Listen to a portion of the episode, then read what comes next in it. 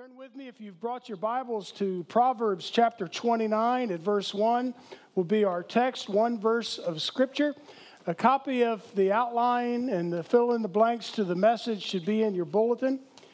And uh, it's good to be back in Tennessee. I bring you greetings from North Carolina. And by the way, Tennessee won a game last night, amen? Wow. I thought Peyton Manning was going to have to come out of retirement again, but uh, anyway... It's good to be back here at True Life Church and to be preaching from your pastor's pulpit. What an honor and a privilege. Jimmy and I and uh, Cindy, we all go back, and Robin, we go back, uh, gosh, what, over twenty years since seminary. And uh, boy, the stories that I could tell about your pastor. And if you've come in late by chance um, and uh, you didn't hear the announcements, I'm the guest preacher for today, so you want to come back next week and see and hear the real preacher, Jimmy Inman. Jimmy is the real preacher. I made a couple notes from last night, and I want to tell you that you need to definitely come back next week and hear Jimmy, because he is the real preacher. He's a better preacher than me. He has a better preaching style than me. He also is much better looking than me. And he also has better hair than me. At least these are the things he told me last night at dinner. And he used to be, and he used to be, he used to be uh, more athletic than me. But a couple years ago, I found out, and maybe you don't know this, Um, he was playing basketball in his living room on his little five-foot little Tykes basket, basketball, and he was practicing his dunks, and he hurt his knee and had to have surgery. But uh,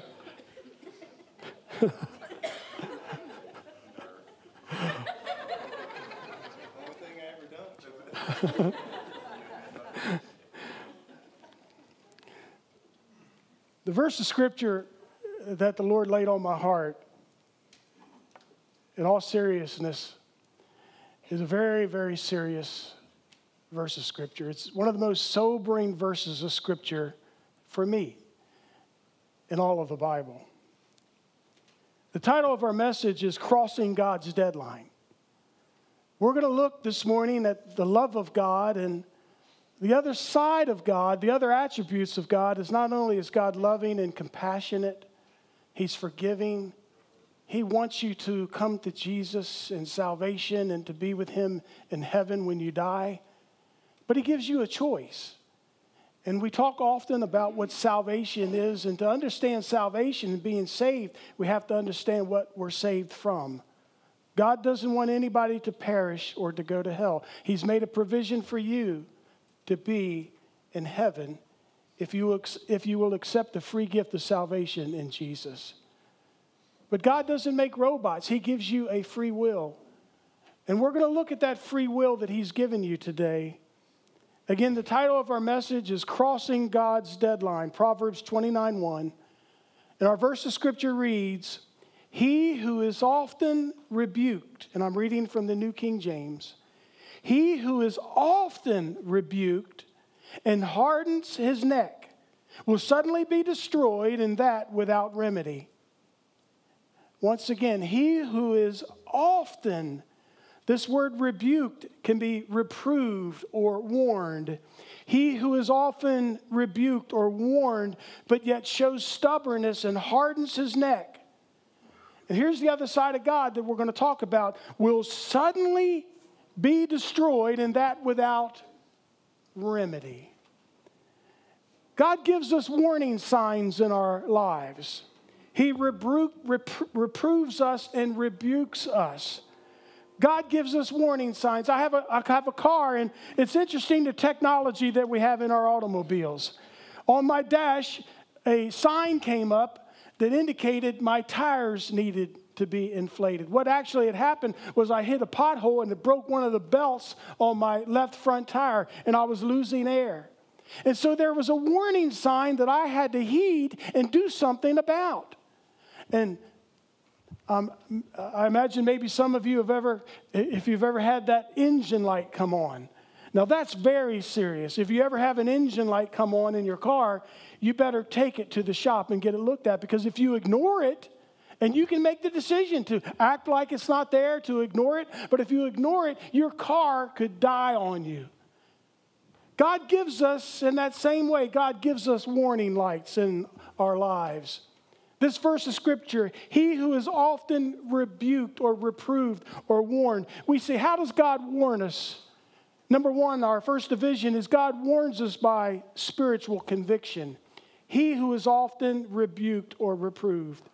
God warns us by spiritual conviction. Have you ever had the conviction of God on your life and, and a wantingness to know God, maybe hearing a, a gospel song or being in a church service or or maybe just, you know, you're, you're, you're, you're outside somewhere and, and you just have this burning desire inside. God is speaking to you. He's wooing you. A spiritual conviction, the Bible tells us. God warns us and he gives us a spiritual conviction.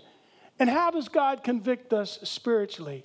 Look with me on your outline. A, God convicts, convicts us through his Holy Spirit. That still, small, quiet voice inside is showing you, speaking to your heart, that you need to know Christ. The Holy Spirit speaks to us. The Holy Spirit is our teacher. The Holy Spirit teaches us. But spiritual conviction can happen through, A, the Holy Spirit, but also God can warn us through sickness. Sometimes it takes people to be flat on their back before they'll look up. Sometimes, sometimes it takes a, a bad report from the doctor that gets our attention. Through sickness, God sometimes warns us. We realize that we'll not live forever. We see spiritual conviction comes by the Holy Spirit and sometimes through sickness, but also see on your outline, spiritual conviction comes through um, sweetness. What do you mean, Pastor Paul, by sweetness? The sweet things in life. Maybe your marriage to your wife or your husband.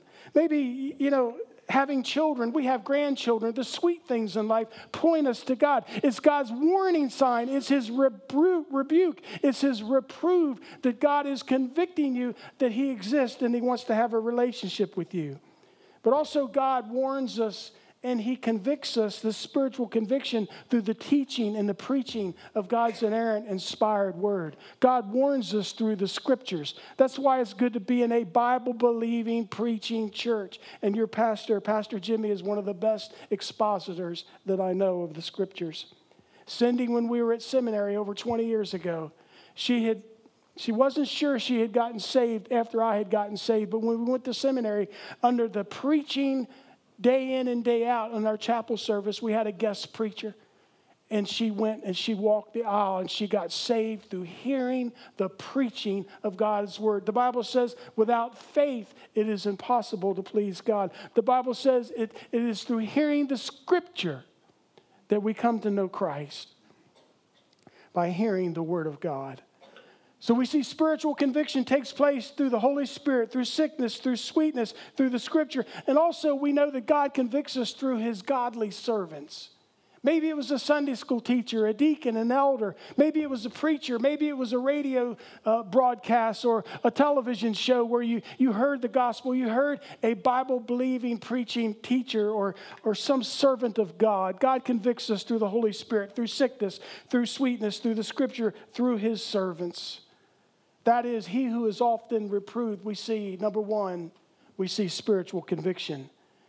But moving on, when this verse really impacts me and shakes me to the core, we see, secondly, we see stubborn rebellion. Oftentimes people rebel.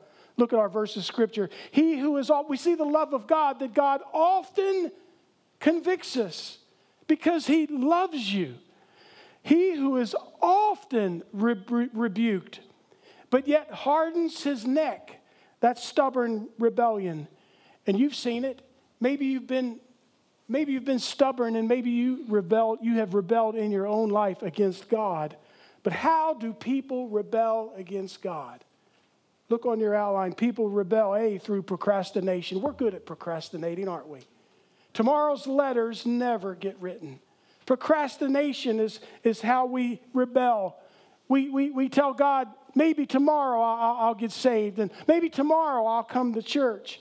But Proverbs twenty-seven one says, do not boast about tomorrow, for you do not know what a day will bring forth. Hebrews chapter three says this, today, if you hear his voice, do not harden your hearts. People harden their hearts and they become stubborn and rebellion. The Bible also says in Second Corinthians chapter six that now, today is the day of salvation. People rebel, they have conviction in their life, and then oftentimes they harden their neck and they become stubborn and they rebel. A true story, we all know who Billy Graham is, the greatest evangelist I believe the world has ever known, apart from maybe the Apostle Paul. But Billy Graham tells the story that in nineteen sixty-one, he was awakened in the middle of the night, and he had a deep burden. And we know that Billy Graham was the, the, the pastor, if you will, to all the presidents. And he knew a lot of the movie stars and a lot of the famous athletes. But he was awoken one night. He was in a hotel room in Seattle, Washington. He was awakened in the middle of the night with a deep, deep burden to pray for Marilyn Monroe. He was obedient to the Spirit and he prayed for her. The next morning, the same thing happened. He was burdened again to pray for the famous movie star. He prayed again, and the burden wouldn't leave him, so he talked to one of his assistants. He instructed one of his assistants to get in touch with Marilyn Monroe's agent, and he wanted to set up a meeting and talk with Marilyn Monroe, and he wanted to talk to her about the Lord. The report got back to Billy Graham. Marilyn Monroe's agent said, perhaps in two weeks. Well, let me tell you something, two weeks was a little bit too late, because in two weeks, she shocked the world when she committed suicide. Procrastination. Spiritual conviction takes place in your life, but in many people, stubborn rebellion wells up, and they procrastinate, and they put it off for tomorrow. Also, people rebel against God, not only through procrastination, but through pride. How many times have you heard someone say, well, I've led a good life? I, I've lived a life better than those people at the church. I'm basically a good person. I don't need to be with those hypocrites at that church. Or maybe someone says, I don't need to get up and come down and respond during the invitation. I don't need to walk down the aisle. People in pride keeps people from knowing Christ. The, you know, some people say, well, I've lived a good life, but you know what? They're not acknowledging their own sin. We all have sinned. We all heard it through the testimony this morning. We all have made mistakes. We all have failed, and we need to have forgiveness. That's the love of God. So we see people rebel against God through procrastination and through pride. And then also the Bible teaches people not only through procrastination and pride, they rebel, but also see on your outline through the pleasures of the world. People don't have a need for God, and they don't have a need for church because they're more consumed about the pleasures of the world. Second Timothy tells us in chapter three that people will be lovers of money and lovers of pleasure. People, I want to tell you, are more concerned about their homes and their Hummers, their cars and their clothes and money and materialism and sports and spas. People are more concerned about these things, and a stubborn rebellion can well up in people in response to spiritual conviction. He who is often rebuked, that's God's spiritual conviction, but yet hardens his neck, that's stubborn rebellion. And we see will suddenly be destroyed. Our third division is we see southern, sudden destruction, southern destruction. You know, th- th- this is this is. This is kind of hard for people to hear because I've heard people say, well, that doesn't sound like the God of the Bible. God will destroy somebody? Well, here the verse says, he who is often rebuked but hardens his neck will suddenly be destroyed. What do you mean when you say suddenly destroyed? Do you know that you can reject God enough times to where he will give you over and he will, he will give you over to the desires of your heart? And you know what happens when sudden destruction happens in a person's life? We see A on our outline, destruction of the mind through delusion. You know, it seems like today a lot of people have deluded minds. Second Thessalonians chapter two says this, for this reason, listen, God sends them a powerful delusion so that they will believe a lie and so that all will be condemned who have not believed the truth, but have delighted in wickedness. We see spiritual conviction, we see stubborn rebellion, and then we see a sudden destruction. God can give somebody over to a deluded mind. Many of you have read some of the works of Ernest Hemingway. We know Ernest Hemingway was the very gifted writer. He was born in eighteen ninety-nine. He wrote For Whom the Bell Tolls and The Old Man and the Sea. Ernest Hemingway was born in a Chicago suburb. suburb. We know that he was raised in a Christian home. He had a godly father and mother. They, they had Bible reading and they attended church. But do you know that by the age of seventeen, he forsook church and everything related to Scripture in the Bible? Later, when he became thirty years old, his mother wrote Ernest, her son, a note. And I quote, she wrote to Ernest Hemingway, her son. She said, "Unless you, my son Ernest, come to yourself, cease your lazy loafing and pleasure seeking. Stop trading on your handsome face and neglecting your duties to God and your Savior, Jesus Christ. There is nothing before you but bankruptcy." We learned that Ernest Hemingway drank at least four quarts of whiskey a day. He was a habitual liar. He was married four times. He had many problems in keeping relationships with people because he lied all the time. And on July the second, nineteen sixty-one, through depression and paranoia, he took his friend's double-barrel shotgun, put two shells in the shotgun, and blew his entire cranium off his body. God can give people over to a deluded mind if they reject Him and they be, and they and they they become stubborn and stiff-necked. But we also see the people when we see sub, sudden destruction. It can happen through a deluded mind, but also be on your outline. It happens also through destruction of the spirit through desertion. Now listen, this just makes me makes me cringe when I read this. Genesis chapter six at verse three. Now listen, God says this. Then the Lord said, "My spirit will not always contend with man forever." In Romans chapter one, because of sexual immorality and sin, God gave them, the Bible tells us in Romans one, verse twenty-eight, He gave them over to a depraved mind. You can re- reject God enough times after He spiritually convicts you and you have stubborn rebellion to where you're going to experience in your life sudden destruction. And then lastly, we see there can be destruction of the body through death. We're all going to die. But you know what? We're all going to live somewhere after we die. Jesus teaches that there's a heaven, and that's where God wants you to be. That's why He sent His Son to come into the world, to die on a cross in your place, to pay for your sin debt. And He rose from the dead, which we sang about, because He wants you to be with Him in heaven. But He gives you this free gift, and you have to make the decision either to accept it. But many times people rebel, they ignore the warning signs, and they reject it. They become stiff-necked and stubborn. And what will happen? God will give you over to a deluded mind. And we see that he'll, the Spirit of God won't always strive to draw you and seek to you and speak to you. But then we also see that there will be a sudden destruction of the body. We're all getting older. We're all dying. There is a spiritual death and there is a physical death. The spiritual death is of a person who dies without Christ in their life. I want to end this message by telling a couple of true stories.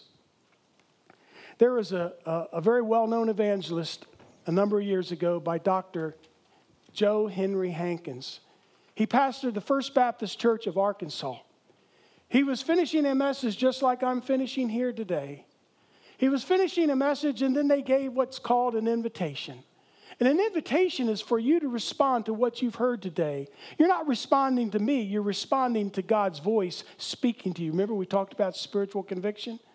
They were singing their last hymn, and they were getting ready to have the, the, the invitation. And that's where people could come forward to pray and maybe surrender and give their lives to Christ or, or whatever, however God was dealing with them. And they were singing this closing hymn, and they were having the invitation. And Doctor Hankins saw a young man up in the balcony. He had his hymnal open, and he closed his hymnal, and he stepped out from the pew, and he was getting ready to come down, and everybody was excited. The choir could see the conviction on this young man's face. But he stepped back behind the pew. He grabbed his hymnal a second time and opened it and continued singing. He closed it a second time, and, and everybody thought he was coming, and he was. He had every intention of coming forward and responding during the invitation. True story. A third time, he stepped back and grabbed his hymnal and started singing. And he did the same thing again. He shut his hymnal. He stepped out. Everybody was excited. They thought he was going to come down the back stairs from that balcony, that he was going to make his way down to the front, that he was going to ask forgiveness for his sins, and he was going to surrender his life to Christ in salvation. But he never came. He left the balcony. He came down the stairs, but he went out the back doors of the church and left. Two weeks later, this is a big church, Doctor Hankins found out who that individual was, that young man. He got his name, and he also learned that he had come down with a terminal disease, and he was in the hospital. Doctor Hankins went to visit him in the hospital, and he said, "Son, aren't you the boy that was in that balcony?" He said, "We sang several stanzas of that hymn, and we, we, we thought you were going to come down, and yet you came down, and you went out the back doors of the church." He said, "Why didn't you respond to that invitation? I thought you were going to get a, get saved." And he said, "I had every intentions of coming down and responding to be saved." He said, "But I realized that if I did, I'd have to give up my pet sin." He, he was involved in sexual immorality. And he said, "I didn't want to give it up. And that's why I didn't respond. And I left and went out through the back doors." Doctor Hankins said, "Well, you know you're sick. You know you're going to die. They, they told me you have a terminal disease and an illness. You're going to die. You, you, you can't enjoy that pet sin anymore. Give it up. You, you can get saved today. And, and why don't you pray with me right now?" And he said, "Doctor Hankins," he said, I, I can't accept Christ and I can't be saved." He says, "What do you mean?" He said, "Doctor Hankins, when I made that decision to walk out the back doors of that church, something inside of me died. Something inside of me died. God says my spirit won't always strive with man. He who is often rebuked, God often warns you because he loves you. But you know that you can reject God enough times to where he will not work in your life anymore." Don't leave this church this morning and cross the threshold of the entrance and you know that God has convicted you and you need to be saved, or God's calling you to something, some ministry or whatever. If you're a Christian, you can't lose your salvation. But if you are a Christian and you're not walking with God, and we've all experienced that, we call it backsliding. You're so unhappy. Give it up, as the testimony earlier talked about. Give it up and surrender to Christ. But I close with this. Our last division is, I want to tell you from this sobering verse of Scripture. Look with me. There's a settled destiny. He who is often rebuked, that's spiritual conviction, and hardens his neck, that's stubborn rebellion, will suddenly be destroyed, that's sudden destruction. And that, now listen, that without remedy, that without cure. There's a settled destiny if you reject Christ and you've crossed God's deadline and you were stubborn too many times and his spirit stopped drawing you. There's a settled destiny. I said earlier, we're going to die, and every one of us, we're going to spend eternity either in heaven or hell. You're saying, "Here it comes. Here's the pastor going to preach about hell." Well, let me tell you something about hell. Hell's a real place. And any pastor worth his salt, he's going to preach and speak about hell, because hell is a real place. A smart aleck boy said one time, "Well, pastor, I want to go to hell. I'm going to be drinking with my buddies in hell, and I'm going to be partying in hell." No, you won't be drinking in hell. We see in, in, in Luke chapter sixteen, we see a, a very vivid explanation and picture of what hell is really like. We see the rich man and Lazarus. Lazarus was a believer, and the rich man died and went to hell. Nobody knew who the rich man was in hell. Nobody knew his name. He was a nameless person in hell, and he was alone in hell. He was in torment in hell. Jesus Christ taught more about hell than he did heaven. Why? He doesn't want anybody to go there. There's a settled destiny. What is your settled destiny? Is God speaking to your heart today? Hell is a place of unbearable pain and unsatisfied passions and unending pity. I close with these two stories and then we're finished. We see this verse, we see the love of God who often reproves us, the warning signs that come up in our lives. But we see we can become stubborn. Are you going to be stubborn during this invitation? My dad, I'm so thankful, came to know Christ before he died. I read this story and I thought about my dad. He was a tail gunner and a B twenty-four bomber, and he was in the Second World War. And I read about this aviation story, and let me just share very briefly this story and then one other, and we close.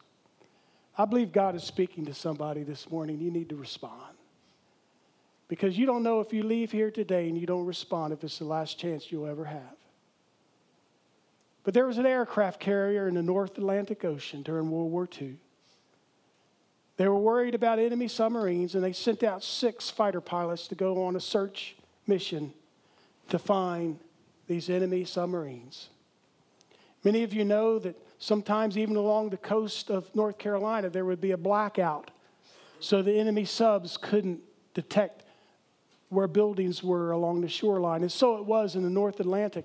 Many times they would have a blackout on the ships because a submarine could maybe locate a ship with their sonar and their radar, but they all need, they also needed to surface and get a visual of where the ship was in order to release the torpedoes. The six fighter pilots, these young men, were sent out to search for enemy submarines. No sooner did they leave, the captain of the aircraft carrier gave an order and a command, lights out. It was dark. They cut off all power to all the lights, the exterior lights, so if an enemy sub somehow identified them, they couldn't see them and get them in their crosshairs. The mission was about over, and these six young fighter pilots were on their way back to the mothership, the aircraft carrier. And in order to land, they needed light. The first pilot radioed back to the ship. It said this. He said, "Give us light. We're coming home." And the radio operator said, "Ordered blackout. I can't give light." A second pilot got on his radio and he said, "Just give us some light and we'll make it." The radio operator said, "No light, blackout." A third pilot got on his radio and he said, "Just give us one light and we'll land." At which the radio operator reached over and he turned the switch and he broke all radio contact. Six red-blooded American young naval pilots perished in the North Atlantic Ocean. One of the most sobering definitions I believe I've ever heard about the reality of hell is truth seen three seconds too late. When the lights go out on the road to hell, God doesn't want anybody to go there. He doesn't make robots, but he's given you a decision to make today. By your free will, you can become stiff-necked and stubborn, and take the risk of being suddenly destroyed, and that without remedy. I close with this. Another true story in Pittsburgh, Pennsylvania. In the dead of winter, the call went out to the emergency rescue people. The call went out to the fire departments, true story, that a man was drifting down the river, clinging for life on a big chunk of ice. And there was no way to rescue him. Nobody could get into the rapid flowing water that was going to empty out into the great Ohio River. So what they did, they came up with a plan, true story. There were three bridges from where they identified where this man was floating down, hanging on this piece of ice, ready to, to die. They set people up on the three bridges, and they let down a series of ropes. People were along the banks, they were along the, the bridges, and they were watching the event take place. And the man was drifting down the river, and he came under that first bridge. He reached up, and he grabbed for one of the ropes and had it for a second, but he couldn't hold on. He had another chance. The other chance was the second bridge, and the ropes were let down, and people were watching. And the, he, he came under that bridge, and he reached up a second time, and he totally missed the rope. And the people gasped, and there was a dead silence. He had one more chance. And maybe today this is your one more chance after you have rejected and thumbed your nose up at God so many times. And maybe when you leave this place, His Spirit won't strive to speak to you anymore. Don't take that chance. I don't know when that is in your life. And if you're sitting here today wondering, have you, have you crossed God's deadline? If you're under conviction today, no, you haven't. Because the Bible says, for whoever so call, shall call upon the name of the Lord will be saved. Call upon Him. That means pray.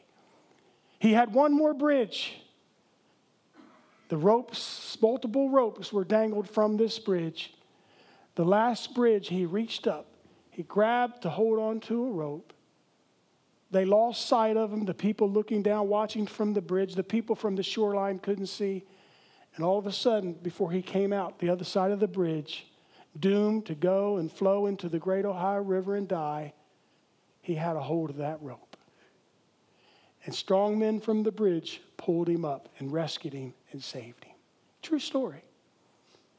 There's a rope being let down from heaven. And Jesus is the one holding that rope. He wants you to grab it. You know the best illustration I've ever had about being saved? Have you ever, have you ever had an experience where you thought you were going to drown? I've had one time, and it's, that's a bad feeling. Have you ever known what it's like to be in the middle of the ocean and not be able to see the shore and be alone in the middle of the ocean? We got lost on a dive. Sydney and I are divers. We got lost one time in the middle of the ocean. And we couldn't find our way back to the boat. The storm had set in and the fog and the rain. And we, we could hear the boat, but we surfaced. We couldn't even see the boat. We thought we were doomed.